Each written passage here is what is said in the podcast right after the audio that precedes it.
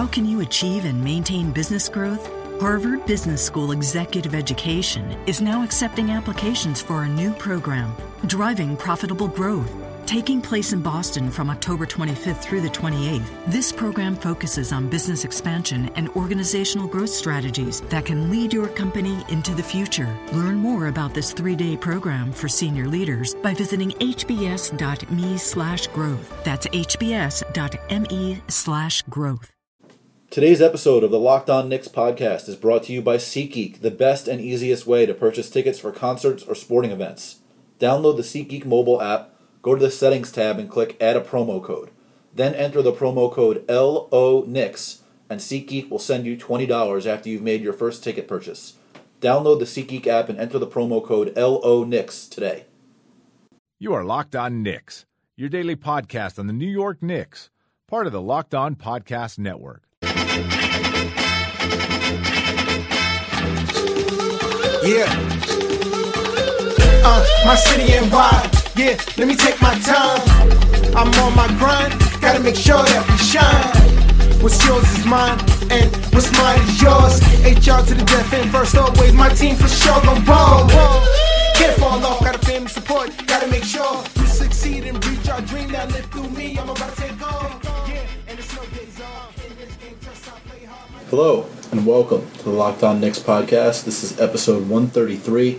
I am your host, Jared Dubin I have my personal laptop back. That's why you're hearing the intro music and the quality editing unlike we've had for these last couple days. This is a late night edition of the podcast. I'm talking to my friend Brian Gibberman. Brian, how are you, man? I'm pretty rude of you to interrupt my first spin of the uh, Kendrick CD that just dropped. Well, I'm going to get to that tomorrow. And if I wasn't watching uh, Fast 8 earlier this evening. We could have done this a little bit earlier.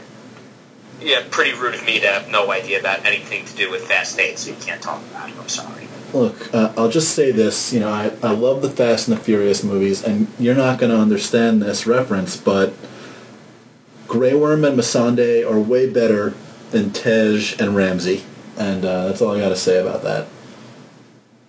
Yeah, that's like another language to me. Yeah, well, the first one's a Game of Thrones reference. The second one is a uh, a Fast and Furious reference. Two things that two things I don't watch. You don't watch Thrones? What's wrong with you? No, that's one. Uh, I I don't do this whole sci-fi thing. I, Thro- I never got Thrones is not sci-fi. Thrones is not but sci-fi. You know, you know what I mean, like the fake and the fake people stuff. So you don't Star watch any Wars, TV? I, I know. I Star Wars. I haven't seen any of the newest ones because I want to go back and watch all the other ones in order to remind me of where I am, and I'm not happening. I've been too cheap to buy them. Uh, so see, I, I, did. I did that before. Uh. I did that before Episode Seven came out. I've had. I mean, I've had them on DVD. My dad has had them on DVD for years. Um, yeah, so I, I need to do that. Like, so I'll, I'll go. I've watched. I've that's what my dad got me Star Wars. So I, I just don't remember. It's been so long since I watched anything. I feel like I'd be clueless. So I'm just holding off on seeing them until I can re- refresh myself. All right. We don't have a lot of time. I know this, so I, I want to start here because uh, one of the things I talked about on yesterday's podcast was, you know, because there has been so much negativity lately, uh, I put out a question on Twitter. What uh, were your three favorite things about the Knicks season? Um, you gave sort of a very dark, jokey answer about the fact that it's almost over and all, all that other stuff. I'm wondering if you have a real three favorite things about the season. The first couple months of Porzingis, now he's done that twice, where he started the season very strong and then kind of tailed off. I think as he gets older, stronger, and more used to playing, that we'll see that level of play more consistently and later into the season, and eventually he'll put together 82, 82 games like that.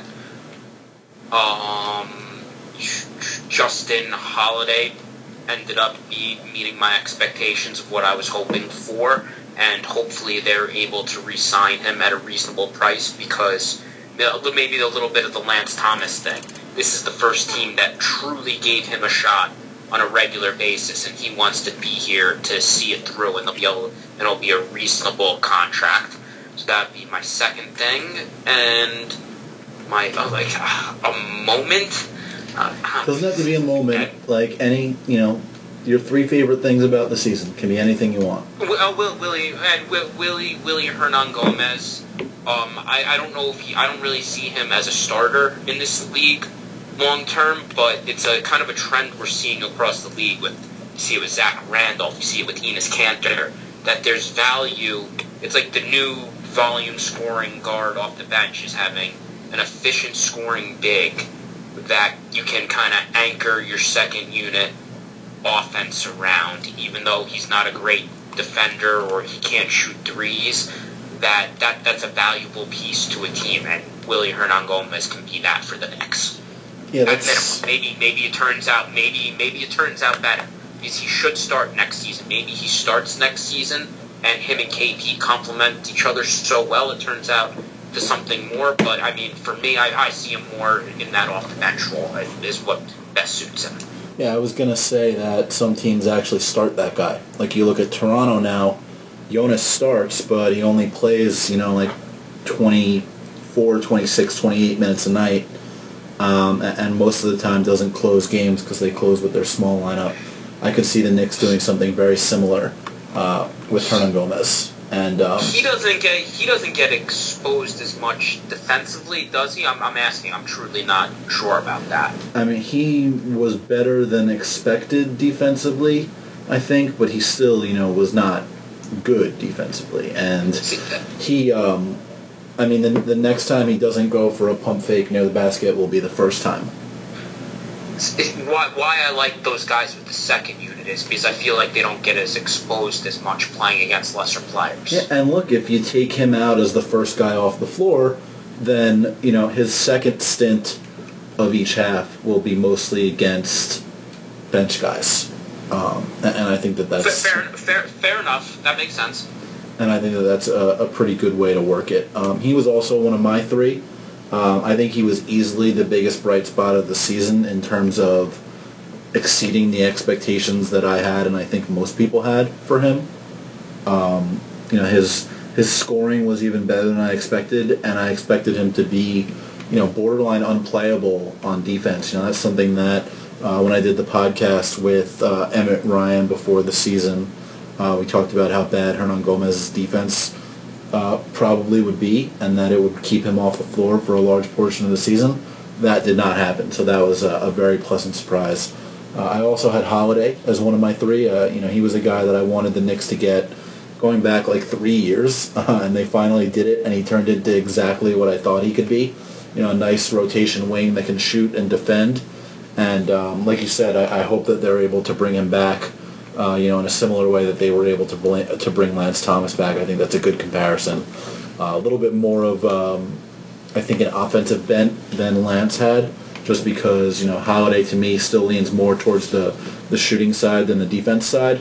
But uh, I think the two of them could be a nice bench wing combination uh, moving forward, and it would be it would be good to have them Lance shoots forty percent. We're on like season two now of Lance shooting plus forty percent from three. but on like an attempt per game. It's not like he's doing it, you know, on, on big volume.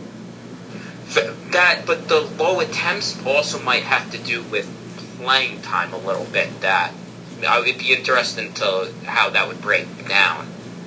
Yeah. You know, because the per game, because he missed so many games with injuries this year.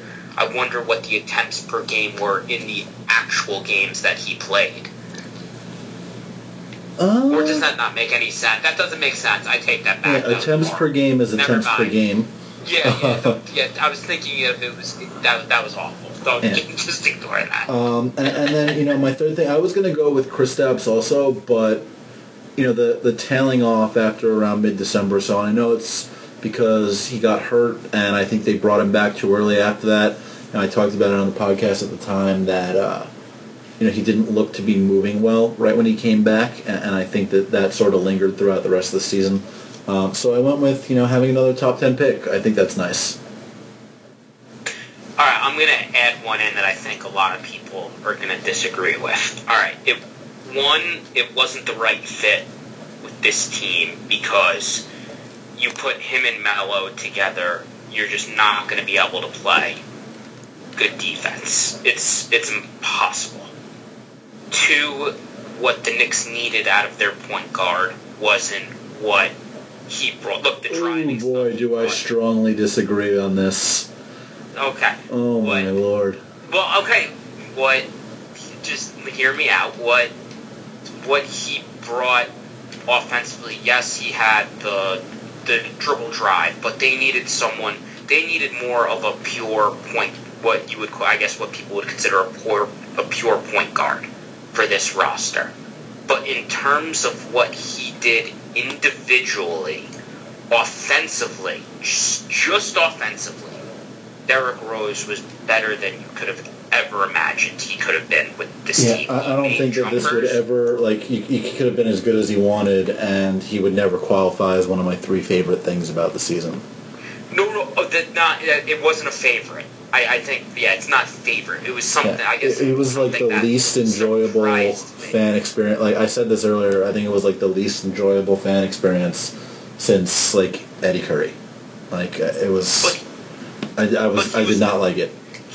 Like, did you uh, did you ever see the uh, the the uh, the Bieber roast where Hannibal Buress just goes up on stage and he's like, I don't like No. your I don't like your music, man. I don't like it. I don't think it's good. I, I don't like it. This is how I feel about Derrick Rose. I, I don't think he's good. I did not like watching he, him. he was he was he was. I agree with all of that, but he was good just offensively this year, and I think it's unfair. See, I don't think And he was think good offensively. He was good getting his own offense in a very specific way. I don't think he was act, like necessarily a a good offensive player. Like he was, he carried a significantly above average usage rate and a significantly below average efficiency. He barely assisted on any was baskets. dude, he had a he had a 17 PER. He shot. Uh, he had a 53 percent That's below average. percentage. That's below Yeah, average. When when you add, I and his offensive rating was 108. I think from an individual perspective, he was much better than I was expecting this year, Yeah. offensively. Still- Off- still not one of my specifically offensively. I think he was he was a net negative on the whole, and I don't want him back anywhere near this team because he's not what they need. But I do think he has some value if he went to the right team in the right situation. Sure. Um, I'm still not granting you one of the favorite things. I'm still not granting that he was a positive. Oh, I hate, I, I hate, yeah, I shouldn't have included that under the pretext of favorite. Because I'm on you. I didn't enjoy the Derrick Rose experience at Yeah, all. it, it was not fun. Uh, and honestly, I didn't expect it to be fun from the beginning. Uh, you know, from the trial to the AWOL to the missed passes to Porzingis to the lack of self-awareness to everything else. Um, I would not want to go through that experience again. And I said this to my friend last week. Uh, if if they bring him back, I mean that that's going to be the last straw, I think, for a lot of people. He was like top 15 in jersey selling. Oh god, I can't even believe that. That's Yeah, I that's think, wild. He, I think he was third. I think he was 13th. It felt like throughout the year that most Knicks fans, until the very until that last game against the Sixers, I would say, look, we're in a little bubble with the people we deal with. On I think it's also I think it's also like a vocal and energetic minority that was big fans of him because you know so you know most of my friends are more you know casual Knicks fans than than hardcore like us and yeah, we're they're not lunatics like us. they they started off being like yo D Rose maybe go to the playoffs and by like the middle of the season they were like this guy is terrible Um, but the energy at MSG, like I felt like it was better for him than it was for Melo all season until that last game. it's possible um, I also That think like grossed me out. I he, hated uh, that so much. he also like he I said this on the last podcast too. He benefited from Porzingis way more than Porzingis benefited from him, and that's just about like worst case scenario from what you wanted from that position. Absolutely, and that that every you know, despite everything I just said, I hope people don't misconstrue that in saying that I think Rose is good. That I, I really, really don't think Rose is good. But the contrast of that's why I wanted Rubio so badly on this team. Because look, it would have been it would have been the roles would have been inversed. Rubio would have been helping Porzingis tremendously. While Porzingis would, yeah, he would have provided some spacing for Rubio, but that's not really what's going to help Rubio most. Right. All right. So I, I know we got to go in a little bit. So let's let's move on to a couple more things that we can just knock out here. First, though, got to take a quick minute to recognize the sponsor, SeatGeek. Buying tickets online for sports and concerts has been a confusing process for a long time. It's always been hard to find the best deal for that game or show you want to go to, and none of those older ticket sites want to change that. SeatGeek is different. They've come along and created an amazing app and website that makes it easier than ever for fans to buy and sell tickets. Know, the Knicks aren't in the playoffs, but, you know, there's local-ish kind of games if you want to go to, like, a Celtics or Wizards game in the playoffs if you're into that. Just go to baseball games. The Yankees are playing, the Mets are playing, the Rangers are in the playoffs, the Islanders are in the playoffs if you're going to go to one of those games, use SeatGeek. It's always the first place I go to look for tickets to a game, look for tickets to a concert. I have the app on my phone. It's so easy. Everything about it is designed to make life easier for sports fans and music fans. SeatGeek does the price comparison for you by searching multiple ticket sites and ensuring that you get the best possible deal. SeatGeek does the work. You save time. You save money. And they want you to get the best bang for your buck as well that's why every ticket on SeatGeek is given a grade based on value. You'll immediately see any underpriced seats and be able to find the best deal that fits your budget. Best of all, Locked On Knicks listeners get a $20 rebate off their first SeatGeek purchase. To get your $20 rebate on tickets, download the SeatGeek app, go to the Settings tab, and click Add a promo code. Then enter the promo code LONIX. SeatGeek will then send you $20 after you've made your first ticket purchase. Download the SeatGeek mobile app and enter the promo code LONIX today. Brian, we've got a bracket update. We're in the Elite Eight right now. I uh, I was not able to do quite as many podcasts as as I wanted to about this because, like I said last week, my laptop fried and I wound up having to find a workaround and record on a, a company computer that I couldn't really download a recording software on, so I recorded it directly into Audioboom, which was not great. Um, but we're in the Elite Eight, and um, I, I, based on the voting so far, I think we're going to get the Final Four that most people expected because uh, in the Elite Eight, Eddie Curry currently leads Anthony Randolph 90% to 10%. Andrea Bargnani leads Steve Francis 88% to 12%. Joakim Noah leads Jerome James 72% to 28%. And Michael Sweetney leads Chris Smith 57% to 43% looking like we're going to have three one seeds in the Final Four, along with the two seed Joakim Noah. And I think ultimately, the group of four guys that most people expected in the Final Four when we started this bracket are going to be in the Final Four eventually. Uh, does anything about any of that surprise you in any way whatsoever? Yeah, I needed Amari last. Amari was not in the bracket. How is that possible? Because he's not one of the 64 worst Knicks since 2000. Not even close. Oh, God. If, if you take away 50 games, he was. That's not true. My bias in this will shine through forever and ever. He was not he was one of the. Hard, he was hard. He was not one of the 64 worst Knicks. Honestly, my biggest surprise is that Chris Smith made it all the way to the Elite Eight. I said before the bracket started that I thought Frank Williams was going to be a dark horse, and he faced Chris Smith in the first round and got knocked out right away. God, I loved Frank Williams. I I was awful at evaluating basketball talent at that time of life, and still am. But yeah, I liked Frank Williams, good old Illinois point guard. He shot something like you know 30 percent from the field in his career, or some nonsense like that. He was bad. Ugh. Know, he, he was, was- like he was he was a late first round pick, right? By the Bulls. Yeah, he was in the 20s, I think, and um, you know came in, played some point guard, was not good, just like everybody else that played point guard for the Knicks since you know like the 1919 Helsinki episode. Um, you know, it's uh, look, People aren't giving Eddie Curry credit for that one year when he was almost an All Star. Yeah, I think that you know the rest of Eddie Curry's Knicks career sort of overrides that.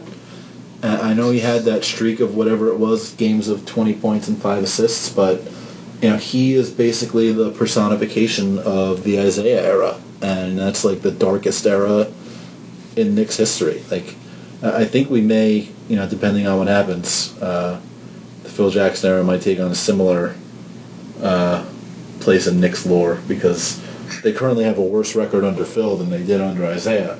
Uh, you know, at least at least the Knicks got Kristaps out of this though. They got nothing out of the Isiah era. Phil is I, I think Phil is similar to Isiah in terms of they both they both added what you would consider names and talent, but they just had no idea how to make teams fit together.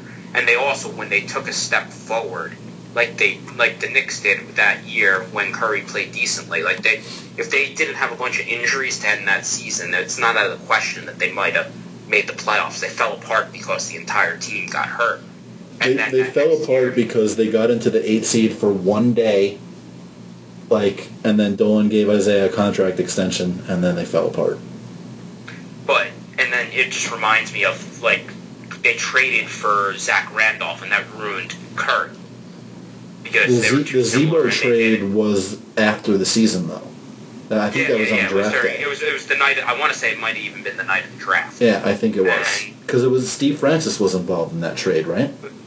Yeah, because it cleared out it cleared out cap space for the Trailblazers. That that was why they wanted Francis. That was the last that was the last year of his contract. That's why the whole thing of when Isiah was talking about how he was saving up money for LeBron James when he came out and said that it was completely absurd because if he was doing that, he just would have let the Francis contract run out instead of trading for Z-Bo, whose deal went further into time. That was the point of idiocy from Thomas that was made it easily disprovable. But it was sort of the same I thing. I remember when with, with um, what in in Bill Simmons' book when he was talking about uh, he had talked to Isiah about why he wanted to team uh, Eddie Curry and Zach Randolph, and he was like, everybody in the league was going smaller, so I decided to go and be the biggest team possible.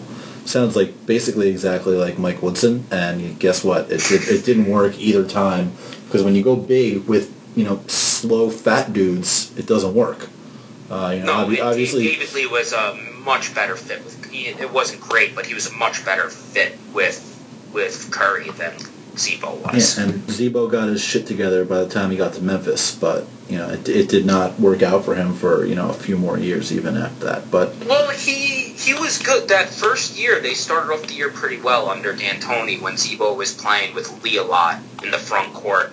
But they blew that team up to open up all the money for the what didn't work out. Yeah, I mean it's it's not like they were blowing up some good team. I mean it was a, t- it was a team that was bad. You know they they basically. I think they would have. They would have. That would have. I think that would have been a playoff team if they would have kept them Oh together man, under uh, D'Antoni that year. we're we're, we're going to strongly disagree on that. That team would have finished probably last in defense. Yeah, that would have. That it, it, it would have. It would have. But they all. They also would have been a really good offensive team. That team could freaking score the ball. I don't know. They were still being point guarded by Chris Duhon at the time, so I don't know if they would have been such a good Uh, offense. wasn't it? It was. It, no, it wasn't. It was Nate Crawford. I don't think Duhon was playing at that point. I'm pretty sure he was. He was. He was there. I think until the uh, the summer of 2010 when they wound up going to Felton. Yeah, but I think by that point they had kind of transferred over and they weren't playing him as much. I think it was Yeah, a lot well, of Jamal it's because Crawford and Nate he Robinson. he started the season incredibly, but he was playing like 43 minutes a night, and then by like two months into the season, he was shooting eight percent from the field, and eventually That's eventually stopped That playing would- by the end of the year. Um, yeah, so look, it's you know, feel free go ahead and vote. Um, get these votes in for the the Elite Eight. We'll have the final four voting tomorrow, and then uh, the finals voting next week. Um, right now, it looks like we're going to have Eddie Curry against Andrea Bargnani and Joakim Noah against Mike Sweetney in the final four. Let's let's touch on two more things real quickly before we go. Uh, Carmelo's comments after the game last night, you know, more writing on the wall type of stuff. You know, there was the report from Ian Begley today about Carmelo and Hornacek and Rambis getting into a shouting match uh, in the locker room during that awful loss to the Nets. Uh, that was, I believe, on a Sunday afternoon. Uh, you have any reaction there? Are you still expecting Melo to stick around with the Knicks because spite or something? Um, is what do you think's going on there? Well, I actually, I wrote over at thecomeback.com. I wrote a story about Phil and Melo's relationship, and all the trade stuff aside, I think where where this stuff where it comes to me, uh, where it really sinks in with me is that just Phil. You listen to Mello talk, and the two quotes that jumped out to me most were, "He just wants to be treated with respect and decency." Like, just go talk to him and be direct about it. And Phil hasn't done that this entire season. He's been trash about it. And just go to him, say to him, this is what we're doing, we're rebuilding. If you want to be a part of it, that's your choice. If you don't, we're going younger, and this is where we're headed. It's not our number one goal the season isn't going to be fighting for the eighth seed. Our number one goal is going to be developing the draft pick that we have, developing Kristaps, seeing what we have in Willie and what his what his ceiling is, and this is the object of our season. If you want to fit into that, you're more than welcome to stay. If not, give us a list of teams that you would be open to be trading traded to so we can work something out and get something for you in return. Like, I, this should have happened. This should have happened months ago. Should have That happened last happened offseason. Is pathetic, and it's it's just time. Just Phil, just be. He just needs to be a decent human. Like that. that's what this Carmelo is. has now straight up said twice, if they tell me they're going to rebuild, then I'll tell them to trade me. And Phil like won't do it for some reason because it needs to be Melo that asks out instead of Phil pushing him out or like something. I don't know. But Melo is basically just like just just tell me what you're doing. Like that's that seems to be all he wants, and you know I can't blame him. And, and look, that path is something that I advocated as early as like last summer. Like, t- tell him that you're building the team around Kristaps, and he's welcome to stay if he wants to, and if he doesn't want to, then you'll accommodate him in whatever way he wants.